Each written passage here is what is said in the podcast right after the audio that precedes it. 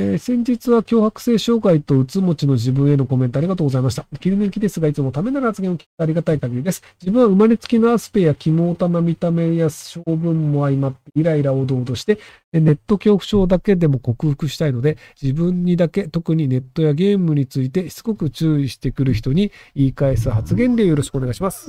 ですね。あの、言い返さなければならないと考えているのが間違いだと思います。あの、人の考えは変えられないので、そういうふうに思う人がいるよねっていうだけで、別に、あの、言い返したとしても、その人の考えは変わらないんですよね。で、言い返されたから、じゃあ、その、えっ、ー、と、サブカルさんが大好きだってなるかというと、ならないんですよ。なんか言い返されたけど、ムカつくっていうだけで終わりなので、なので、人に言い返すのではなく、えっと、まあ、もう一段階上になると、自分を嫌いな人に対しても仲良くなるというスキルが手に入るといいんですけど、そこまでは難しいと思うので、なので、あの、自分のことを嫌いな人とは接点を持たないようにして、で、自分のことを好きな人と楽しく暮らすっていう形。まずは第一段階をクリアしていくといいんじゃないかなと思います。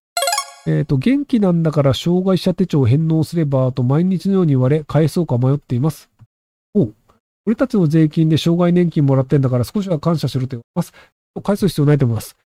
障害者手帳をもらう権利があってもらってるので、なんか、いろいろ文句を言う人がいるんですけど、いや、残念だね。日本の法律で返す必要ないんだよね。変えたかったら国会議員に空手かけとかして法案変えてもらう。みたいな感じで、相手がその法律を変えるべきっていう方向にした方がいいんじゃないかなと思います。えっ、ー、と、宮古島のバブルに対する土地転がしについてどう思いますか？宮古島ってバブルなんすか？えー、まあでも、あの、沖縄とか宮古島とかもそうですけど、あの、土地限られてるところは地価が上がり続けるっていうのが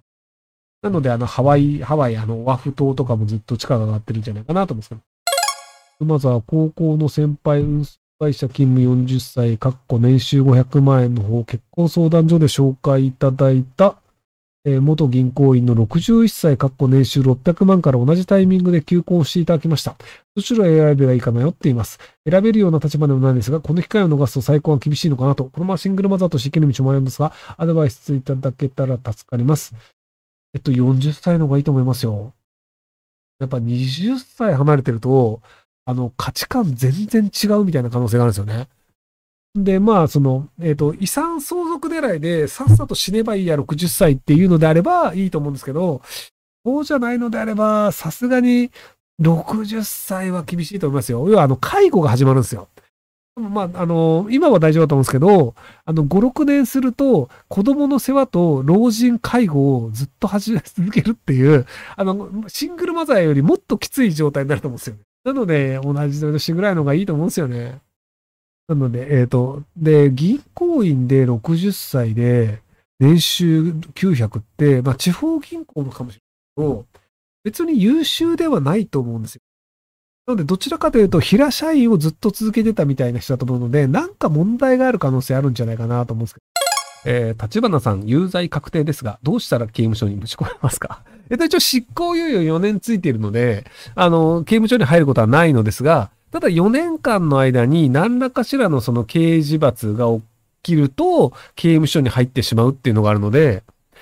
なので、あの、過去の立花さんの発言の、あの、有罪になりそうなもの、名誉毀損であるとか、侮辱とかっていうのを見つけて、で、それを告訴状というのを書くと、あの、有罪になって執行猶予中に犯罪を犯したということになって、刑務所に2年6ヶ月。で、もう一個の、あの、有罪判決の、まあ、まあ、その、もう一個有罪判決があると、執行猶予中にやったってことでなるので、もう一個有罪判決が足して、まあ、例えばそのなんか、半年ぐらいの、なんか、あの、その、刑務所に行くような罰をやったとすると、まあ、3年ぐらい刑務所に行くことになるっていう。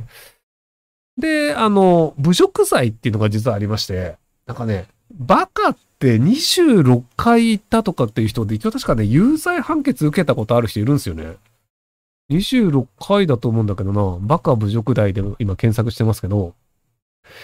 えっ、ー、とね、判例確かあったと思うんだけど、うわ、なんか最近のあれだな。あのあの、検索エンジンは、そのなんか、侮辱になるの？みたいな、なんかあの、こう、弁護士に相談しようみたいなのばっかり引っかかってくるから、すぐに見つからないっす。なので、あの、皆さん適当に調べてください。まあ、とはいえ、そんな感じで、あの、バカほども、実は、あの、犯罪になるんですよね。で、あの、まあ、名誉毀損と侮辱の違いが何なのかっていうのでよくあるんですけど、うんと、えっ、と、例えば、あの人は詐欺師であるは名誉毀損なんですよ。要は詐欺師という犯罪者であるという事実が、あれ詐欺師じゃなかった場合ね、あの、本当に詐欺師だったら別にいいんだけど、要は詐欺師じゃない人に詐欺をする犯罪者であるという詐欺師であるという事実を伝えた。では、あの、虚偽の事実を伝えて、その誰かのその名誉を、まあ、イメージを悪くするっていうのだと名誉毀損罪っていうのになるんですけど、あの、バカとかアホとか、まあ、デブも微妙なんですけど、あの、侮辱、要は言われて嫌な気分になる。でも別にあの、バカとかアホとか、要はその、テストで0点取ったからバカとか、テストで0点取ったが事実なので、そうすると名誉毀損なんですけど、その根拠になる事実を加えないで、バカとかアホとかっていうのは侮辱罪っていうのになって、まあ侮辱と名誉毀損で一応分かれるんですけど、